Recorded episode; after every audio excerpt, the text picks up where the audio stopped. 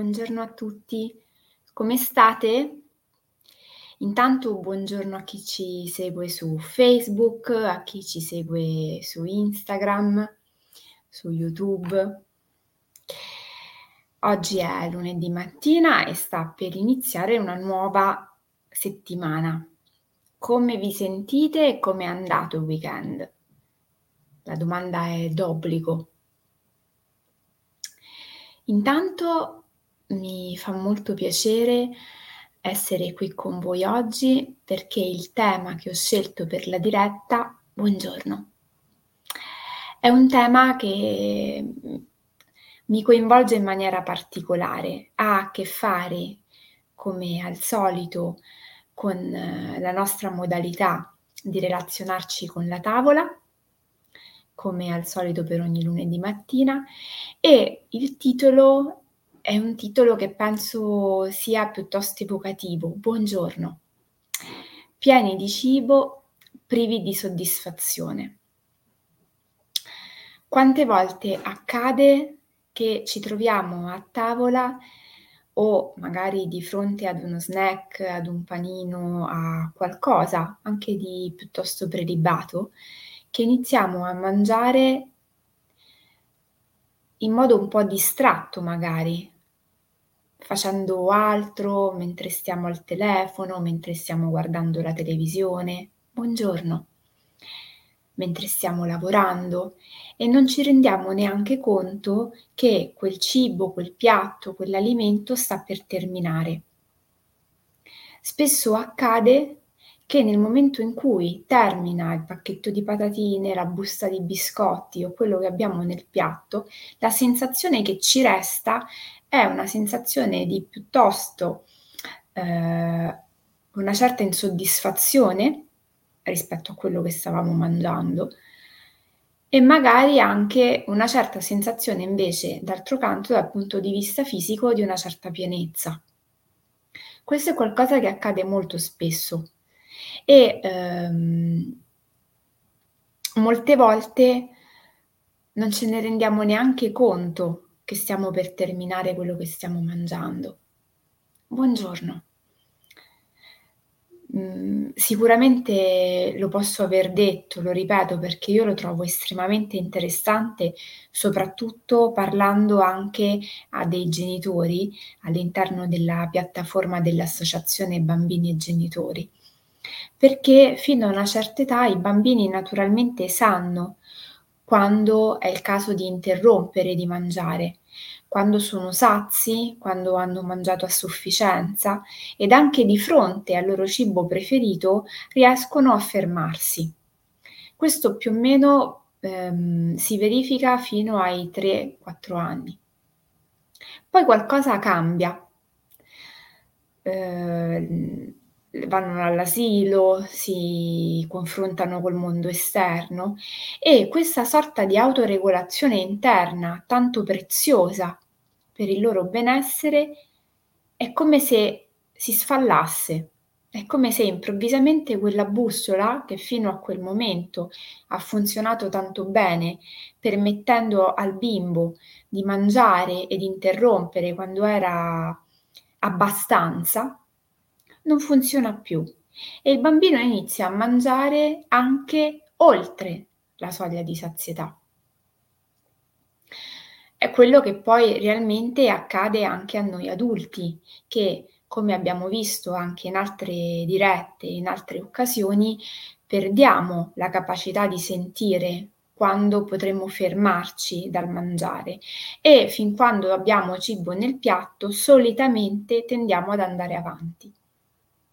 Spesso questo ci porta anche a mangiare assolutamente oltre misura, fuori anche dai pasti canonici. Perché? Che cos'è che accade? Intanto diciamo che esistono ben tre diversi fattori che ci ehm, dicono quando, quanto e come mangiare. Il primo ha a che fare con la soddisfazione del gusto. Noi mangiamo perché nel momento in cui ci sediamo a tavola e iniziamo a nutrirci, proviamo piacere da quello che mangiamo. ma la sazietà del gusto, la sensazione di appagamento nel momento in cui noi mangiamo, che è fortemente legata alle nostre papille gustative, in realtà si satura molto presto perché, come avrete fatto caso, le papille gustative ad un certo punto è come se non percepissero più determinati sapori. È un po' come quando noi ci mettiamo il profumo al mattino e se utilizziamo sempre lo stesso profumo, già dopo 3-4 giorni non percepiamo più con la stessa intensità quelle note olfattive. Dovremmo in qualche modo cambiare profumo o intervenire in maniera differente, così che le nostre papille scusate, la nostra capacità di percepire quelle note olfattive venga rinnovata, altrimenti anche qui l'olfatto si satura. Quando noi mangiamo succede un po' lo stesso. Il punto qual è? Che il più delle volte quando noi mangiamo, quello che facciamo è di cercare una soddisfazione nel gusto per lo più costante, o paradossalmente crescente, cosa che ovviamente non può accadere realmente.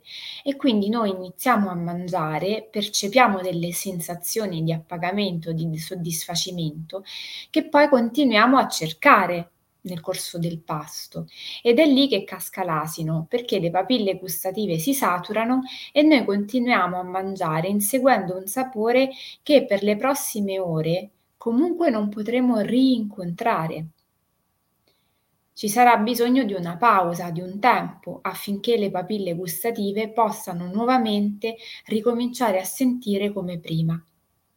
Questo è un aspetto fondamentale perché è anche un po' il segreto che sta alla base dei grandi ristoranti da banchettistica. Quando io mi trovo in un ristorante per mangiare per 6, 7, 8 ore di fila, dov'è la maestria di chi è in cucina? Non è soltanto cucinare bene, ma fare in modo che ci sia un crescendo di intensità aromatiche, di consistenze, un'alternanza di sapori, di contrasti che consentano a chi mangia, anche dopo diverse ore, di continuare a percepire delle sensazioni, un appagamento, un soddisfacimento.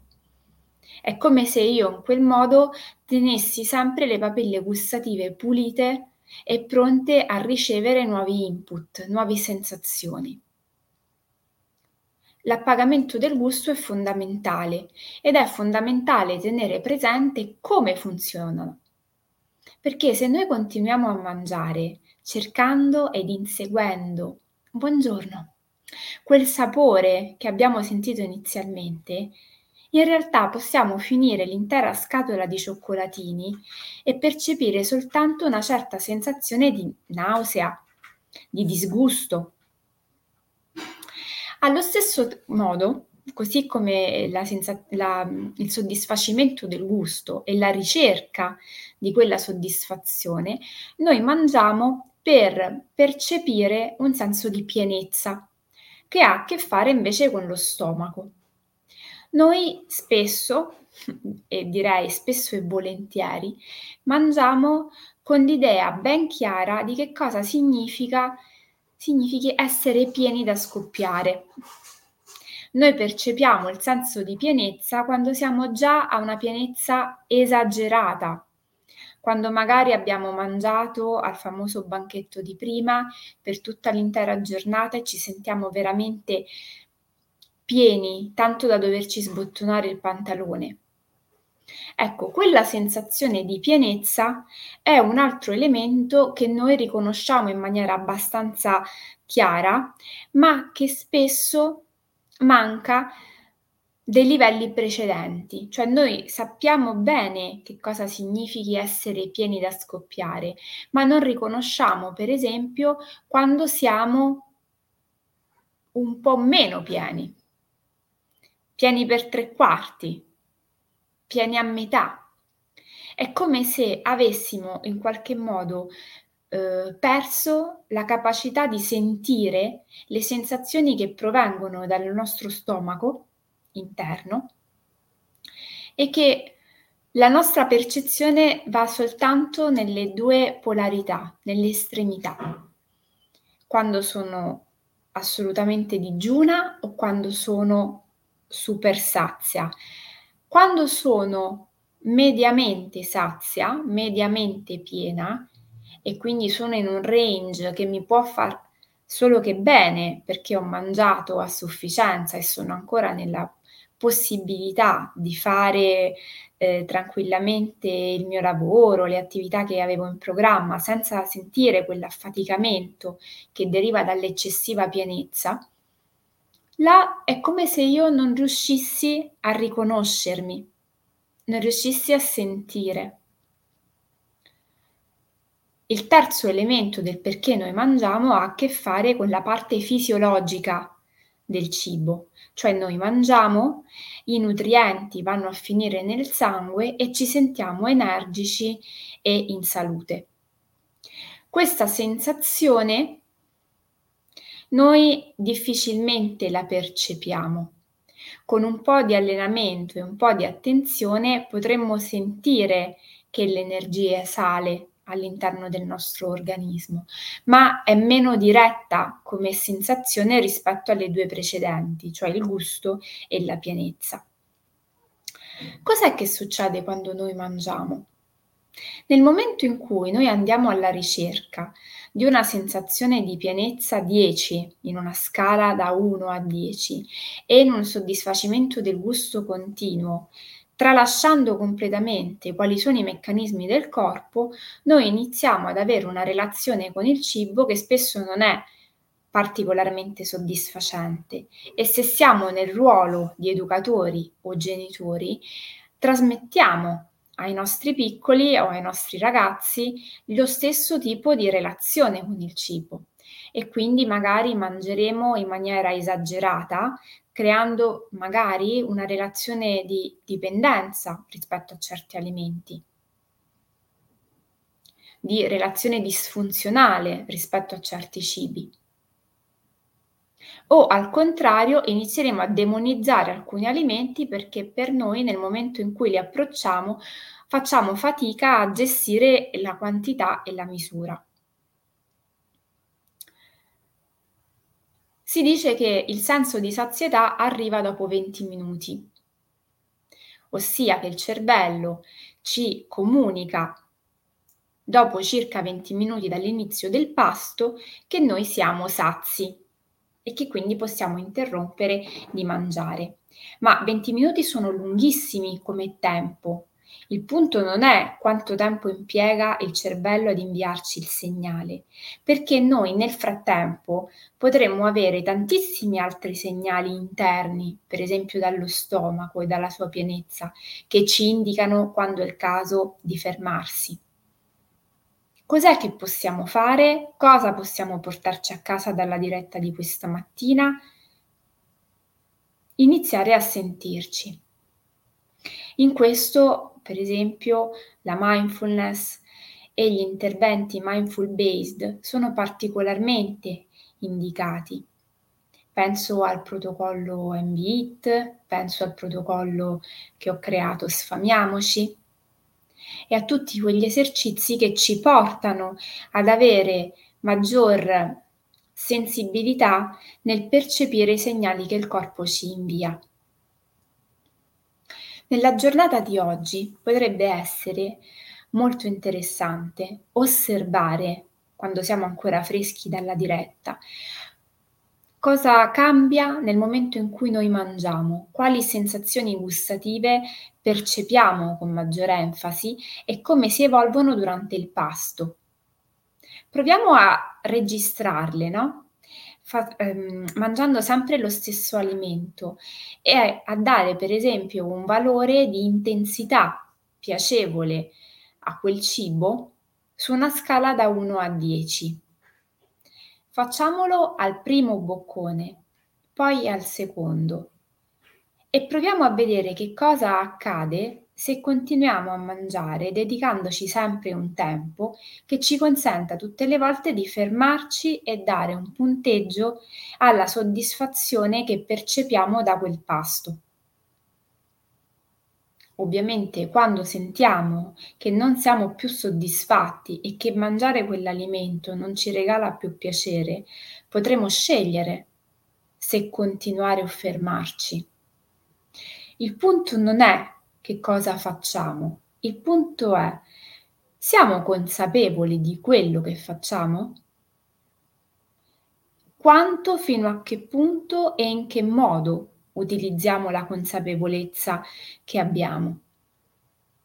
Allo stesso modo potrebbe essere interessante osservare come cambia la percezione dello stomaco e quindi quanto sentiamo la pienezza dello stomaco e in relazione a certi alimenti in quanto tempo quella pienezza si sgonfia o si mantiene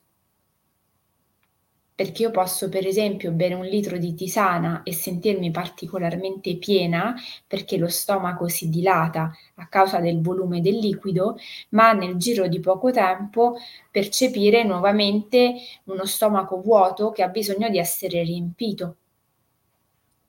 Proviamo a fare qualche esperimento in maniera molto dolce sospendendo come al solito qualunque tipo di giudizio o di tendenza a voler giudicare, sentenziare, valutare, ma semplicemente in un'ottica di proviamo a fare questo esperimento. Come sarà?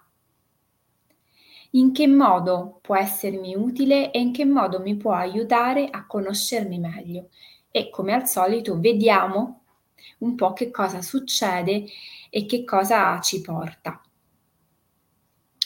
Detto questo, vi ringrazio per avermi seguita, vi ricordo di iscrivervi ai vari canali social, soprattutto dell'Associazione Bambini e Genitori e vi ricordo che domani, martedì 27 febbraio alle 18, ci sarà la sessione 0 del protocollo MBSR un protocollo mindful based per l'appunto, il nonno genitore di tutti i protocolli fondati sulla mindfulness, ehm, che si chiama per l'appunto MBSR perché è un protocollo basato per la riduzione dello stress. Tutti noi in qualche modo ne siamo afflitti, ma eh, può essere molto interessante eh, iniziare a percepire tutte le risorse che noi abbiamo a disposizione che spesso lasciamo chiuse in un cassetto e ce ne dimentichiamo. Quindi domani è una sessione aperta per l'appunto introduttiva al protocollo, alla quale potete partecipare se siete interessati, curiosi, se volete farvi un'idea di che cosa è un protocollo vero e proprio e poi martedì 5 marzo invece si parte a tutti gli effetti sui miei canali social o sul mio sito internet giuliadisipio.it trovate tutte le informazioni del caso nonché i riferimenti per contattarmi se volete farmi delle domande. Io vi ringrazio, vi auguro una buonissima giornata e vi mando un grande abbraccio.